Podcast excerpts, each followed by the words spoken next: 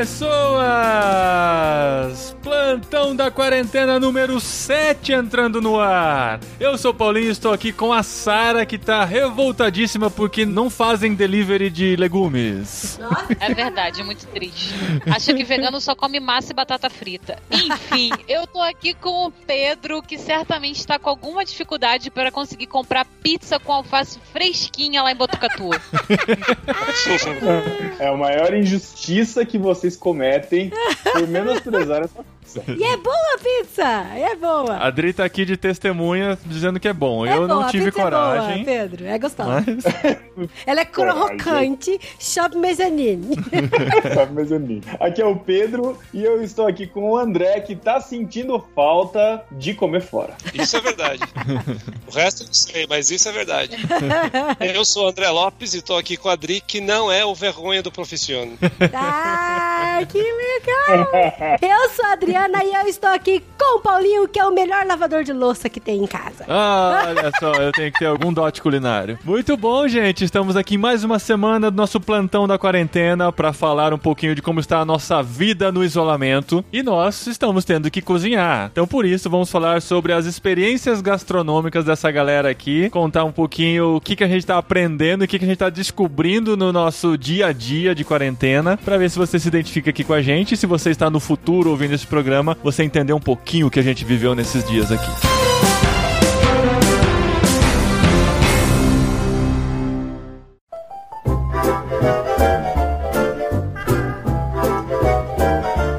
Então, né? Já estamos completando aí quase dois meses de quarentena, de um novo estilo de vida. Estamos aprendendo muitas coisas. Acho que todo mundo aqui pode dizer que está aprendendo bastante nesse tempo aqui de isolamento. Ah, e aprendeu mais um pouquinho com o de life hack, né? Pelo amor de Deus. que Gambiarra. programa aquele. Nossa, que programa bom, gente. Quantas dicas incríveis. A Adri fica tripudiando desse programa. É porque ela ficou com medo de participar, depois ela fica comentando comigo o que podia ser diferente e tal, folgada. Mas assim, entre os life hacks, né, que estamos aprendendo, estamos aprendendo a se virar com o que a gente tem em casa, né? A gente não tem muitas opções mais de sair pra comer fora. A gente toma mais cuidado com os deliveries, apesar de estar bem intensificado ultimamente, mas a gente assim, pensa duas vezes antes de pedir uma comida de fora e tem que se virar com a comida aqui em casa todos os dias, né? E eu aprendi o seguinte, que a gente, quando tá no grupo e o povo fica mandando comida, a gente fica com mais vontade de fazer comida de comer. É. Então, a gente já tinha o nosso grupo, vamos abrir aqui para os nossos ouvintes, que a gente tem um grupo chamado Ostentação Gastronômica e que está sendo muito utilizado tão quanto Ostentação Saúde e Ostentação Política. São os grupos, é. Os trendings da quarentena. São os nossos trends dos ostentação aqui dos nossos grupos, os grupos que a gente mais posta. Seguindo a tendência que a ostentação econômica está bem baixa, né? Tendência. Ostentação Férias tá meio aposentado nesse momento, mas os outros estão acontecendo. Ostentação econômica só tá o Paulo Guedes lá e já tá querendo ir embora também. Mas assim, É, ó, é. na verdade, de todos que estão aqui, o que tem mais experiência na cozinha é o André, o nosso chefe André, que quando a gente faz os nossos encontros é o que pilota a churrasqueira, pilota o fogão, traz o Ramon da Espanha pra gente comer. Mas assim, todos nós, os demais, a gente cozinhava pra viver, assim, pra subsistência básica, né? O, é o famoso arroz com Exato. feijão, literalmente, né? Não, gente, uma vez a gente fez um encontro nosso, dos amigos, né? E aí a gente combinou, vamos cada um levar uma lasanha. Daí eu levei uma lasanha de carne moída com presunto e queijo. Aí a Nath do Cacau levou uma lasanha também de carne moída. Aí a Kézia e o Luna levaram lasanha de presunto e queijo. E o André leva uma lasanha de cordeiro, não era? Uma coisa assim. Meu Com massa Deus! fresca e Massa molho feito fresca. em casa. Eu falei, ah, André. É o famoso ostentação gastronômica, né? Eu falei, É mano. isso aí, mano. Antes da gente começar a falar da cozinha, posso falar um pouco dos ingredientes antes? É. Que é uma coisa que, pra mim, pode ser novidade, mas eu descobri que tem um mercado aqui, alguns mercados já tem isso, né? Mas tem um mercado aqui na cidade que você pode fazer a sua compra pela internet e buscar no drive-thru ou por entrega, né? Eu acho que por entrega é o mais comum. Mas como eu tenho saído algumas vezes para ir trabalhar, no plantão e tal, teve um dia que eu resolvi fazer essa compra e achei muito legal, cara. Você para na garagem do mercado, a sua compra já tá feita, só passa lá pegar, tem uma taxa para você pegar lá. Mas eu achei bem interessante, cara. Uma alternativa você não ter que ficar andando no meio do mercado com as tiazinhas conversando, com a máscara pra fora do nariz, né? E...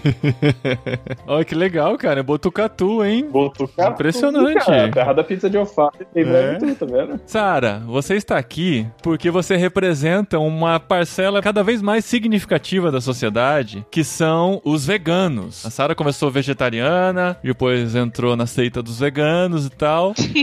Para você, você acha mais fácil ou é mais difícil nesse tempo de isolamento ter acesso aos ingredientes para você preparar a sua comida?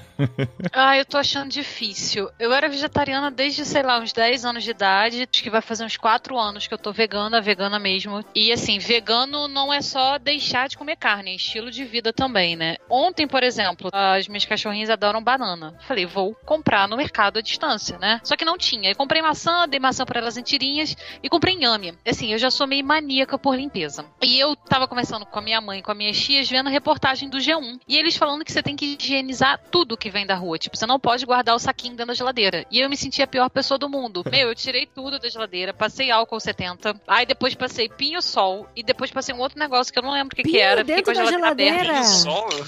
Dentro da geladeira, na, naquele negócio embaixo que você coloca eu assim sei, os legumes. Pinho dentro da geladeira, Sara. Aí eu lavei o inhame várias vezes, eu falei, mas ele já ficou dentro da geladeira. Esse coronavírus, ele gosta de frio. Eu cultivei ah, o coronavírus, não, o que, que, eu vou fazer? descasquei. Aí lavei o inhame depois de ter descascado ele. Aí eu falei, não, eu preciso tacar no fogo pra matar. E aí eu cortei ele e assim, tipo, basicamente tem um quilo de inhame cozido na minha panela. Nossa, e esse negócio é babento. Mas é bom que assim, você come, o Thiago come, as cachorras comem, né? Vai render bastante. A vizinhança come, né? Todo mundo come. Eu tô achando difícil, porque assim, mercado, teve um mercado que eu entrei e saí correndo de desespero, porque assim, tinha muito idoso sem máscara aglomerado. Uhum. E aí eu me senti, na boa, eu me senti em The Walking Dead. Eu falei, cara, eles vão comer meu cérebro, eles vão me matar aqui, eu vou pegar esse troço. Aí eu fui correndo pro carro, não comprei nada. Igual aquele áudio que o cara falou: se eu sair na rua, um monte de idoso, o que que era aquilo? Cocum? Era. Aquele filme do Cocum, né?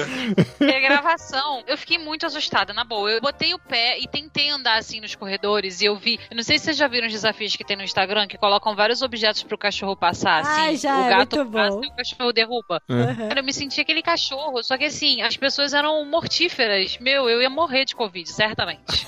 e você vai no mercado só tem refúgio, gente. Não tem aquela hortaliça bonita, maravilhosa, entendeu? Que você vai de manhã, tá cheio de velhinho. O velhinho faz o quê? Ele pega. Ele pega tudo fresquinho. Tudo fresco. Uhum. Aí você vai no fim da tarde, que é quando você terminou de trabalhar, tá aquele negócio tudo morto, tudo zubizento. E os vegetais que ficam para você comprar é aquele que o cara já apertou várias vezes, não gostou ah, e deixou lá. Então é o que tem mais chances, hein, de estar tá E a minha mãe fala que eu gosto de fruta e legume Brad Pitt, de olho azul, cabelo louro, lindo, sabe? Eu não gosto daquele vegetal que vem todo lascado, ferrado. Aí eu fico pensando, ele já tá ferrado e alguém ainda botou Covid em cima dele. Quer dizer, tá duplamente ruim. ah, tá muito ruim essa vida, gente. Tá difícil mesmo.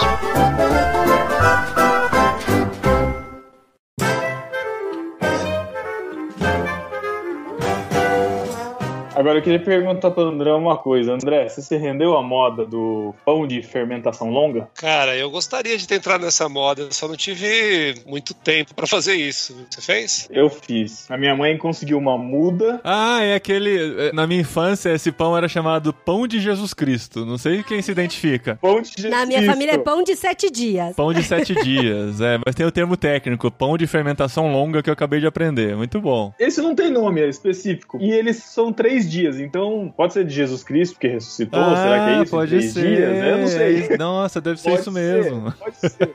Eu imagino que seja. E aí é interessante, porque no primeiro dia você só aumenta o fermento. Então você dá alimento para ele, e aí essa muda inicial viram três. Então você pode guardar duas e utilizar uma para fazer a receita, e essa muda que você guarda você pode multiplicar também e passar para outras Uhum. pessoas, né? Esse pão leva três dias para fazer. Eu nunca tinha feito pão na minha vida, sempre quis fazer, e eu sei que tá na modinha, assim, entrar no Twitter, no Instagram, o pessoal falando de pão de fermentação natural, mas é uma coisa legal, cara. Rende pra caramba, é um negócio diferente de ser feito. Mas eu tenho uma observação a fazer sobre esse pão. Porque a minha minha mãe sempre fez. E a vizinha, a amiga, todo mundo fazia. Era uma festa lá de distribuição de muda. De vez em quando o pessoal batia na porta da casa da minha mãe, porque minha mãe é famosa por esse pão. É, o problema desse pão é que você tem que encontrar outras pessoas, né? É, isso é verdade.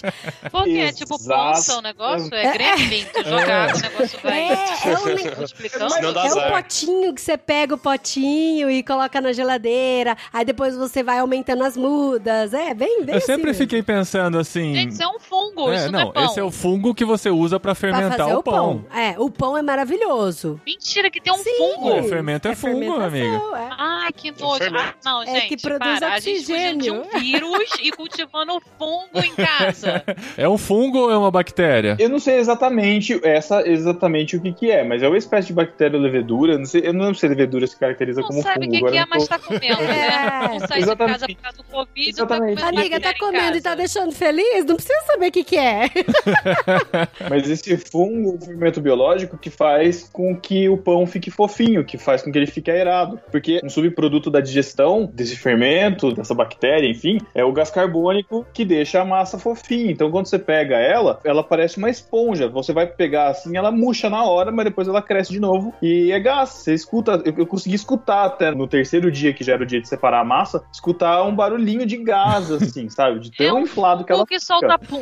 E aí vocês mais ou comem esse pão. Beleza, É. ok, O entendi. Mas, ó, importante é o tipo- resultado final, gente. Mas eu vou falar pra vocês, é uma falácia esse negócio de que é fácil de fazer. Porque aí, voltando de novo aqui, a minha mãe falou: Ah, vou levar uma mudinha pra você, filha, pra gente fazer pão. Tá bom, a gente fez pão. Aí tá lá, eu e o Paulinho, a gente não tinha filha ainda. Aí a gente pegou e jogou trigo na mesa de vidro, limpamos, vamos fazer o pão aqui. Gente, o Paulinho quase morreu de sovar aquela massa. Eu não lembro Um disso. negócio não. absurdo, aquela nossa mesinha quadradinha lá em São Bernardo, quando a gente morava ainda. Você apertou, apertou, apertou, apertou o negócio. E a minha mãe tava só olhando. Vamos lá, Paulinho, bate na massa. Quanto mais bate, fica macia. não Ah, sei o é que dessa tem. frase eu lembro. É. Não, aí o pior é que aí ele fez o pão, assou. A minha mãe comeu e falou: Olha, se você tivesse batido um pouquinho mais, ia ficar mais gostoso. Eu falei: Meu Deus, o homem quase morreu de tanto que bateu na massa. Mas uma das frustrações da minha mãe é que a minha mãe cozinha super bem, né? Mas quando ela vai fazer pão, não fica tão bom. Já o meu pai, meu, acho que é a força, o calor da mão, sei lá, mas fica, o pão do meu pai fica excelente. minha mãe fica. Então, minha mãe é forte pra caramba, cara. Vai ver que é isso. E a galera tem feito Mas- mesmo, né? Pão tipo de- francês. O Marcelo, nosso amigo, ele fez pão francês em casa. Acho que ele teve umas duas ou três tentativas e saiu o pão perfeito, assim. Eu acho impressionante mesmo quem chega nesse nível. E é trabalhoso, cara. É. Eu vi na internet, é chatinho, cara. A receita, pelo menos que eu vi, parece aquelas receitas de confeiteiro, sabe? Ah, 435 gramas de farinha pra 15 gramas, sabe? Essas coisinhas A contadinhas. única assim. balança que eu tenho aqui em casa é de mala. Será que funciona? gente, mas olha, é interessante porque nessa quarentena a gente tem visto muitas pessoas que já gostavam de cozinhar se arriscando nessas aventuras malucas de cozinhar coisa difícil, né? Você, mas por exemplo, mim, né, Dri? Não, então, mas eu desanimo muito fácil. Por exemplo, eu faço parte de um grupo de mulheres que é bem legal, assim, a gente compartilha receita de vez em quando e algumas vivências de filhos e fala mal dos maridos e tal. E aí, É. esses dias, uma delas falou: Gente, eu fiz um cookie pro aniversário da minha filha que ficou maravilhoso. Aí ela mandou a foto, gente, eu salivei. Aí eu falei: Nossa, passa a receita, por favor. Porque eu queria fazer com as crianças aqui, porque Não, é uma o pior é alegria, que né? quem faz sempre fala, nossa, é super simples é de super fazer. simples de fazer. Gente, eu, vou, eu acho que eu vou pegar aqui pra ver a receita pra vocês. Aí ela me passou a receita. Nossa, é um negócio muito louco. É bem isso mesmo, Pedro. É conta ímpar. É tantos quilos de Aham. chocolate meio amargo, tantos quilos de chocolate branco da marca tal, tantos quilos de chocolate normal. Aí tem glucose, tem não sei o que tem, tem uma aveia. Ô, louco. É uns É coisa que você tem disponível, assim, fácil na sua Fácil, dispensa. né? qualquer um tem Qualquer em um casa. tem em casa. É, eu falei, gente, eu não vou fazer esse cookie fancy, não. Não vou. Aí eu perguntei, o que, que eu posso fazer que tem aqui em casa? Aí Aí eu o falei, que você fez? Omelete. Não, quase. Daí eu peguei e fui fazer o macarrão carbonara. Macarrão carbonara. E eu pedi sim. ajuda pra vocês também. É verdade. Porque, gente, macarrão carbonara é só o macarrão, ovo e bacon. E queijo, não precisa de mais nada. E a gente tá descobrindo também a versatilidade do ovo, né, gente? É impressionante quanta coisa você consegue fazer com uma bandeja de ovo. Sempre quando acaba a nossa dispensa, no programa dessa semana eu falei, né, que eu fico muito feliz porque a gente tá conseguindo consumir tudo que a gente compra, não tá desperdiçando nada. Aí chega o dia que, olha, a geladeira só tem gelo e ovo, esqueci de dizer, né? Porque sempre vai ter um ovinho lá. Então aí a Adri sempre vai improvisar alguma coisa com, Com ovo, vai sair alguma coisa. Então a gente já comeu ovo de tudo quanto é Hoje tipo. nós comemos ovo, né? Hoje é Então- almoço. É, também. Mas assim, mas é sempre criativo. Não é só assim um arroz É, não, com não é ovo só frito. ovo, é. Sempre tem uma criação em cima. Você vê um, um trabalho artesanal, gastronômico, todo pensado e tal, fica gostoso. Tem um com ovo que é legal, pra quem gosta de tapioca, que é a famosa crepioca. Sim. Não sei se vocês já ouviram É falar sucesso dessa. aqui em casa, crepioca. Sustenta pra caramba, cara. Sustenta pra Sim, dá caramba. pra substituir uma janta fácil. Tem uma receita que eu vi, eu não lembro se vai ovo. Ah, não, vai sim. Aí é, começa a entrar no território da comida fake, né? Que é a pizza de omelete, sabe? Você bate o ovo com. Alface. Ah, não. você pode pôr por cima se você quiser depois. Mas não. Fungo. Não, você bate com milho, com milho cozido. Você bate no liquidificador com mais alguma coisa. Não ia farinha de tapioca, não. E aí você faz como se fosse um omelete, você monta a sua pizza em cima do omelete, sabe? Basicamente isso. São receitas low carb que a gente já tava fazendo antes, mas que são coisas que é mais fácil do que você fazer uma massa de pizza, Não, por a exemplo, ideia é né? legal, mas só não chama de pizza, né, gente? Dá outro nome, sei lá. Pensa numa coisa mais original. É, exatamente. Porque senão você cria uma expectativa e a pessoa, quando vem e vê e vai comer aquilo, fala, pô, eu tava esperando uma pizza, né, mano? Tem uma tendência muito grande de fazer tudo virar pizza, né? Você põe um pão de forma, faz o recheio, a cobertura de pizza em cima, você pega um pão árabe e faz a mesma coisa, um rap e faz a mesma coisa. Mas São Paulo, presunto, queijo, tomate, orégano é pizza, né, cara? Pastel de pizza. É isso. É verdade, Exato, é vira verdade. pizza. É aquela máxima, no Brasil tudo vira pizza. Né? Tudo acaba em pizza. Gente, mas vocês fizeram alguma receita nessa quarentena que deu errado, que tiveram que jogar fora? Ou que comeu e falou, ai, que legal, no outro dia não tava legal? É. Onde você tá querendo chegar, esposa? Vai, confessa, Paulinho, acho que era uma indireta. O bolo que eu fiz, o bolo que eu fiz ficou muito bonito, ele subiu. Bonito, ele mandou foto Quase pra vocês. transbordou, mandei foto pra vocês, ostentei nos grupos, mandei pra minha mãe, ó, a receita, mãe, deu certinho Essa aqui e tal. infância, mãe. Lembrança da infância e tal. Eu comi tão rápido que eu nem nem Mas eu, eu acho que eu coloquei muito fermento, sabe? Eita. Então, quando ficou pronto, tava uma delícia, porque ele tava quente, crocante, tava docinho, chop mezzanine. Daí eu tomei com café com leite, maravilhoso. Gente, no outro dia, eu passei muito mal, os meninos passaram mal, todo mundo É que passou o problema de receita de mãe é que não tem as medidas certas, mal. né? Receita da sua mãe? Não, gente, fala aí. Minha mãe ouve o podcast. Vamos elogiar. A receita é maravilhosa. Não, o bolo a, é a maravilhoso. minha- o- não, vamos lá. Os bolos da sua mãe são maravilhosos, da sua mãe e do seu pai. É. Mas eu não tô falando da receita da sua mãe em si, a receita do povo antigo. A minha mãe também faz a receita assim. É, uma receita assim de tipo Aquela coisa de sal a gosto, ou sei lá, meio copo de leite. Mas que copo? Que, que raio de copo é, é, esse? meio Não. copo de leite, ou até dar o ponto, sabe? Que esse tipo de coisa assim, ó, é muito relativo. E ainda mais pra você, né, Paulinho, que é uma pessoa muito analítica, cara. Você Exato, o tá negócio tem que estar muito certinho. exato. E pra ficar seguindo o bolo no forno, porque ele sobe, e eu já fiz bolo antigamente, tal, fazia tempo que eu não fazia, mas eu fazia. Aí ele sobe, se você abre o forno ou abaixa o fogo antes do ponto máximo que ele subiu, ele vai abaixar e vai empaçocar tudo. Aí eu ficava naquela, e agora? Que hora que eu vou baixar? Será que ele já está no ponto mais alto que ele consegue chegar ou ele vai subir mais? Aí você abaixa, depois que você abaixa, você tem que acompanhar. Será que a massa tá crua ainda? Tem a técnica de colocar o garfo e tal. Assim, no ponto eu acertei, eu acho. Acertou Eu, eu acho que onde eu ponto. errei foi no fermento. Fermento dos fariseus, tá sempre atrapalhando aí, ó. Porque tava assim, uma colher de fermento. Aí eu fiquei pensando, será que é a colher de sopa, a colher de sobremesa, a colher de café? Ah, é colher de café ou de chá, com certeza. Então. Mas tem que estar específico. Não, mas calma. Ó, ele olhando pra mim. Ele É, tá me fulminando porque, com o olhar. ó, ó, mãe, Não, calma. mãe, deixa eu falar, mãe, a receita tava certa.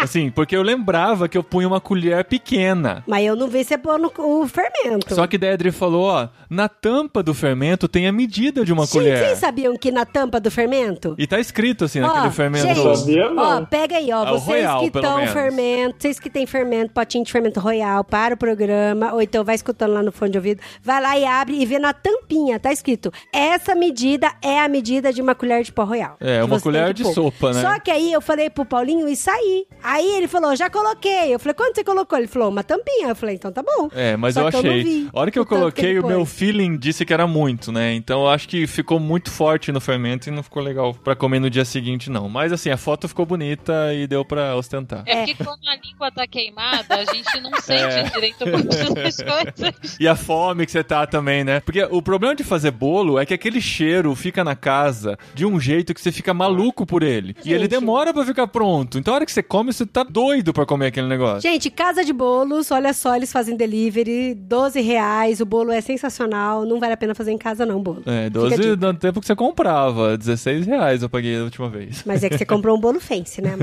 Uma outra receita que eu fiz também, porque assim, a gente gosta de comer de vez em quando, a gente fala comida de boteco, que eu frito vários tipos de carne, daí eu frito calabresa, frito tirinha de carne, tirinha de frango e tal. Geralmente quando a gente vai assistir filme, toda sexta-feira é sexta-feira de filme aqui em casa, né? Então eu faço ou pizza ou eu faço comida de boteco, alguma coisa assim. Daí eu falei, nossa amor, eu tô com vontade de comer essa carninha com molhinho de alho. É. Aí eu peguei e entrei no Tudo Gostoso pra pegar a receita do molhinho de alho. Daí eu fui lá, bati o alho. Daí eu falei, vou fazer o molho de alho de churrasco. Só que a hora que eu abro o armário, não tinha óleo.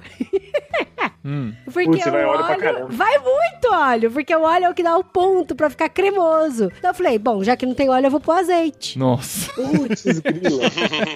Nossa, na cabeça da cara. Dri, óleo e azeite são as mesmas coisas, assim. Um só é mais caro que o outro. Ficou ruim, muito ruim, não deu ponto, ficou aguado e eu tive que jogar tudo fora.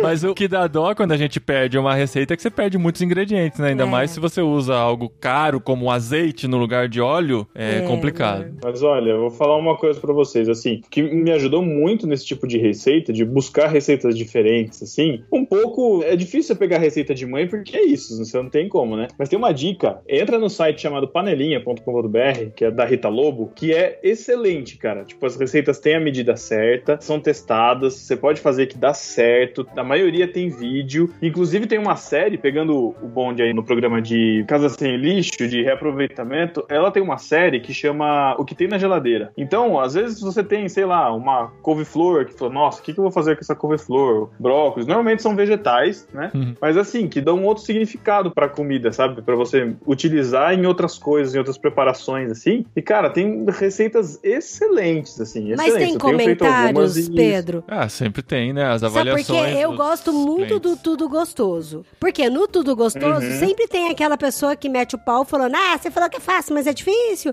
E Ou sempre dá tem uma aquela dica pessoa de adaptação, né? Então, ou, ou então, margarina sem sal, a receita fala, mas eu fiz com margarina com sal e deu certo também, entendeu? Aham. Não, mas esse é o grande trunfo dessas redes que os usuários vão aperfeiçoando os posts, né? Então, eu já não gosto justamente por causa disso, porque sempre tem alguém que quer substituir algo por alguma coisa, e você não tem como saber se realmente dá certo ou não. Aí, o da panelinha, eu sei que dá certo, porque eles testam um programa de TV, eles fazem isso, eles têm isso a exaustão e tem todas as receitas online disponíveis, assim, e eles têm, tem receitas de uma panela só, que você faz tudo numa panela só pra não precisar sujar a louça, receita pra uma pessoa, receita pra duas, pra seis. Entendi. E várias aproveitando muitas coisas, assim. Teve uma que eu gostei muito que eu comecei a fazer, que inclusive ajuda no preparo, assim, de você fazer mais coisas, que é uma sobrecoxa de frango temperado com páprica. Só que esse não é da panelinha, eu tô falando dela, mas esse não é da panelinha. Mas é uma que você faz a sobrecoxa em cima das batatas no forno. É. E essas batatas picadas embaixo já vão virar um purê. Então você já sai com dois pratos prontos: um purê de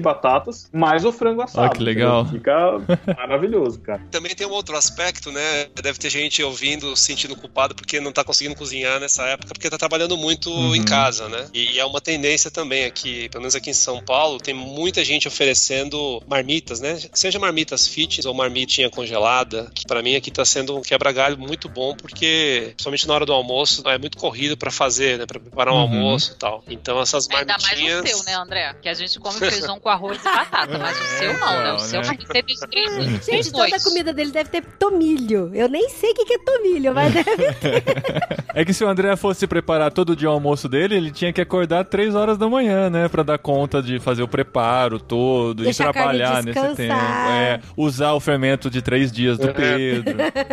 E nem é tão caro, às vezes, essas marmitinhas. Tem muita gente, senhorinha, que faz e que cozinha e é muito barato. 10 reais, 12 Uhum, reais. Vale a pena. Boas. Pra quem almoça na Paulista todo dia, né, André? Tá economizando uma grana. É, pra quem gasta 50 reais na Paulista, André, mas você tem arriscado alguma receita nova de vez em quando, assim? Fim de semana? Não, eu sei que sabe? na Páscoa você fez aquele prato mó bonito, né? Que a gente, a gente fez igual um prato. A gente replicou o prato É. do André aqui Não, casa, nem vem. Ele replicou o meu, que eu postei primeiro no grupo, que foi um peixe com caminha de batatas e tomate e batata por cima. Ele colocou pimentão e tal, ficou delicioso. nossa. Esse ficou bom, André. Esse foi eu que Ficou fiz. gostoso, mas eu vou te falar que tava muito difícil de comer, gente. É, o problema Porque de peixe é um espinho, espinha, né? Muito, muito. Ah, esse não tinha tanto. O que eu O que a fiz tinha gente mais, fez né? depois tinha mais. É, o bacalhau, depois do que sobrou, vira um bolinho de bacalhau e aí vai seguindo, né? Igual arroz carreteiro, né? Começa como carne, depois carne desfiada, depois É. arroz carreteiro. Ah, Depois bolinho de né? arroz, né? Isso aí, é, Tem, né? isso aí é a história da comida da semana, cara. O arroz de segunda vira arroz carreteiro e vira bolinho de arroz. O feijão vira tutu de feijão, depois você faz outra coisa. O frango do domingo Vira uma você torta. vai requentando até ele virar uma É. torta. É isso aí. Não, o frango sempre vira torta. Eu não sei vocês, gente, mas assim, é até bonitinho você cozinhar uma vez na semana. Eu não gosto muito de cozinhar, você gosta de fazer caminha pro negócio. Fazer caminha, gente, faz caminha pra mim, entendeu? Aí você faz caminha, você tem que botar pepino no olho da batata, tem que fazer não sei o quê. Eu já acho isso um saco. Agora, você tem que cozinhar todo dia. Gente, eu fico pensando nas donas de casa do Brasil, que todo dia tem que ter uma criatividade Então, infinita. E ainda tem algum infeliz que fala assim: ah, tá salgado, ah, não tá Ai, muito bom. Meu Deus do céu, eu tacava a panela quente na cara da criança, na cara do marido de todo mundo. Deus sabe. Gente, sabe? então. Ah, mas ó, eu, eu tenho algo em minha defesa. A. Adri, a Adri tá cozinhando Fala, bastante. fala, infeliz. Eu cozinho ela, todos os dias. ela está bem criativa e De vez em quando eu consigo ajudar, não é sempre. De vez mais em quando ainda eu faço sozinha a refeição. Só que assim, a dona de casa reclama quando fala que tá salgado demais, mas se você não fala, ela fica depois, por que, que você não avisou que tava salgado? ah, se eu soubesse, olha só, eu teria feito diferente. Eu preciso saber quando Aham. não ficou bom, porque senão eu não vou saber a próxima vez se é do mesmo jeito ou se eu mudo alguma coisa. Então a gente vive numa tensão constante dentro de casa, gente. Não é Olha aí. fácil. É horrível ter que cozinhar todo dia, gente, na boa. É muito difícil. E assim, nem todo dia o negócio vai sair bom. Você pode fazer igual. Isso é verdade. Sei lá, saiu uma chama a mais no teu fogão e aquela chama a mais vai botar tudo a perder, entendeu? Mas, ó, E são horas de trabalho, porque você tem que Sim. picar, você tem que lavar a louça, você tem que cortar o legume. Não é igual a Ana Maria Braga. Se fosse igual a Ana Maria Braga, eu cozinhava todo dia, que o negócio já vem em cubinho, separadinho, bonitinho. Tu só joga o quê? Um fio de azeite, taca tudo na panela e pá, tá tudo aquela cozinha, né? Cheio de balcões, com três torneiras e fornos de é. todo tipo. E o Louro José José dando palpite. O negócio da cozinha é tentativa e erro. Quanto mais você faz, mais o negócio fica automático, mais você consegue lidar. Não é de cara que você vai acertar no ponto do feijão, no sal do arroz. É tudo tentativa e erro. Conforme você vai fazendo, você já vai É, e eu, entendendo. eu cozinho rápido pra caramba, né, amor? Também, né? Sim, a Adri tem esse grande mérito. Ela, a Adri cozinha muito bem, tenho que dizer. Ela é muito criativa. Nesse tempo de quarentena, ela está sendo muito criativa. A gente tá comendo vários pratos bem diferentes, assim. Geralmente eu sou o responsável pelo empratamento, né? Que eu comecei a valorizar o empratamento. a caminha de batatas, o pepino no olho da batata. No olho É, da batata. Esse tipo de coisa eu acho legal fazer isso. Então, assim, em dias mais especiais que não são a rotina do dia a dia da correria, assim, a gente prepara um prato diferente. Sim, de faz fim uma de semana, geralmente também a gente faz. Eu acho divertido, mas porque eu não tenho a obrigação de cozinhar todos os dias, né? A grande dificuldade é você ter a obrigação, o compromisso, a responsabilidade de ter aquele almoço pronto todos os dias. Mas eu curto a ciência da cozinha, assim, sabe? Aquela coisa de se adaptar a uma receita porque você não tem aqueles ingredientes e entender por que, que você tá adaptando, por que, que esse sabor combina com esse, por que, que não combina, ou se esse contraste vai ser interessante ou não. Uhum. Então eu acho legal isso. O Masterchef me ensinou muito sobre cozinha. Sim, sim. e é divertido se arriscar mesmo, né? Hum, Eu- Tô ansiosa pra saber o que, que eu vou comer no segundo domingo de maio. É.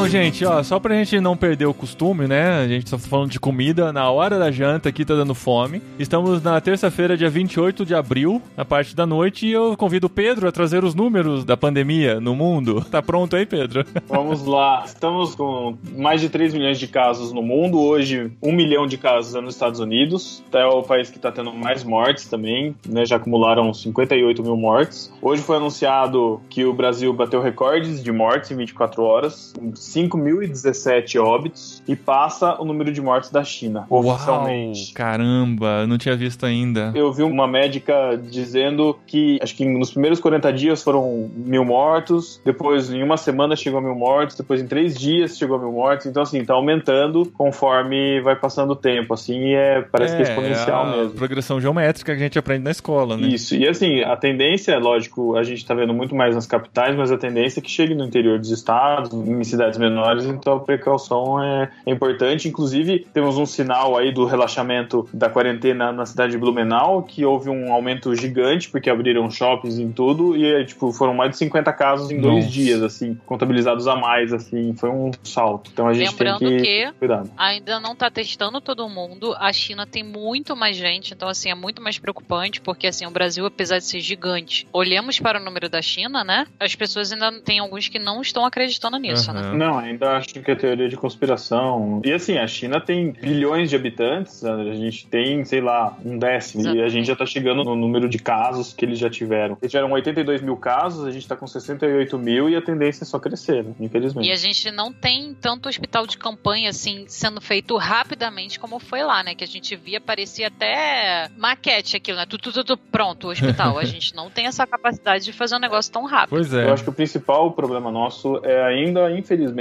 a conscientização, a educação do isolamento, sabe? A crença ainda nisso mesmo, sabe? Existe uma grande desinformação, que é o principal obstáculo nosso é esse, sabe? De tentar conseguir lidar com a situação sabendo que isso é de fato algo que acontece de verdade, sabe? Uhum. Que é uma doença, que é perigosa, que pode dar problemas, não só o colapso, mas a doença em si. Que a gente não sabe onde a gente vai ter acesso a ela, né? Se a gente tivesse um óculos, né? Que a gente enxergasse o vírus. As crianças ficam se perguntando isso. Como eu vou saber onde tá o vírus? Você não vai saber onde tá o vírus. Por isso você tem que tomar todos os cuidados possíveis, né? Exato. Inclusive com relação à alimentação, com relação ao mercado, o que você traz pra dentro de casa, se você pede alguma coisa de fora. Os entregadores, em geral, de novo, né? Da bolha de vinhedo, a gente vê eles tomando bastante cuidado com Gente, é relação muito a isso. louco. Parece que chegam astronautas aqui em casa, é. né, amor? Macacão e tal. É, é, macacão fechadão inteirinho. É, e máscara. ele não Todos tira eles o capacete. com álcool, é. É, mas mesmo assim a gente redobra, né? Dá o double check, sempre joga a sacolinha fora imediatamente, lava as mãos e desinfecta o que dá e tal, quando a gente pede alguma coisa de fora. Tem que ser extremo mesmo. É exagerado? É exagerado. Não tem por que não ser exagerado, porque o exagero vai ajudar você a evitar ao máximo ter contato com a doença nesse então, momento. e o mais louco é que os dados de hoje refletem o passado, porque Aham. os de hoje a gente só vai ver daqui 14 dias. Então, Ou mais. assim, ou mais. Então é muito louco, sabe? Igual o pessoal fala, ah, hoje tem tantos contaminados, morreram tantos e tal. Mas e o outro?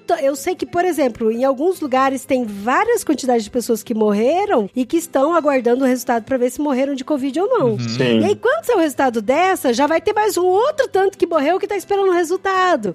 Então, os nossos resultados de hoje refletem só o passado. Uhum. Sim. Então, realmente, a gente não sabe como que tá vivendo, né? Sim. Mas muito bom, gente. A gente sempre tem que terminar mais pra baixo, mas na esperança, né, de que se a gente respeitar direitinho, levar adiante o isolamento, tomar todos os cuidados que a gente consegue, a gente vai conseguir reduzir o impacto dessa doença. Estamos orando, né, pelas pessoas que já estão infectadas, é, agradecendo pelas que já estão curadas e orando por tratamentos, por vacina e tal, né? Estamos todos juntos nisso, mas claro, tomando todos os cuidados, Uhum. porque aquelas pessoas que falam, né, ah, Deus vai me livrar, vai me proteger dessa doença e tal, não sabe que Deus já está dando o mecanismo para você se proteger dela e você muitas vezes está ignorando, né? E você que tá em casa, teste novas receitas, se aventure na cozinha. Eu sei que tem gente que não tem um pingo de paciência, mas também tem muita gente que tem se encontrado uma terapia, né? E olha só, gente, tá chegando o Dia das Mães. Que tal vocês aí não fazer um challenge, né? Os homens cozinhar pras meninas. Que conveniente, mesmo hein? que não seja mãe ainda Aham. mais, né? Tem mãe de pet, tem mãe de marido. Mãe de marido. Você pode fazer antes, marido, não precisa esperar até Eu vou não. fazer, eu vou congelar, pode Ai, deixar. puta.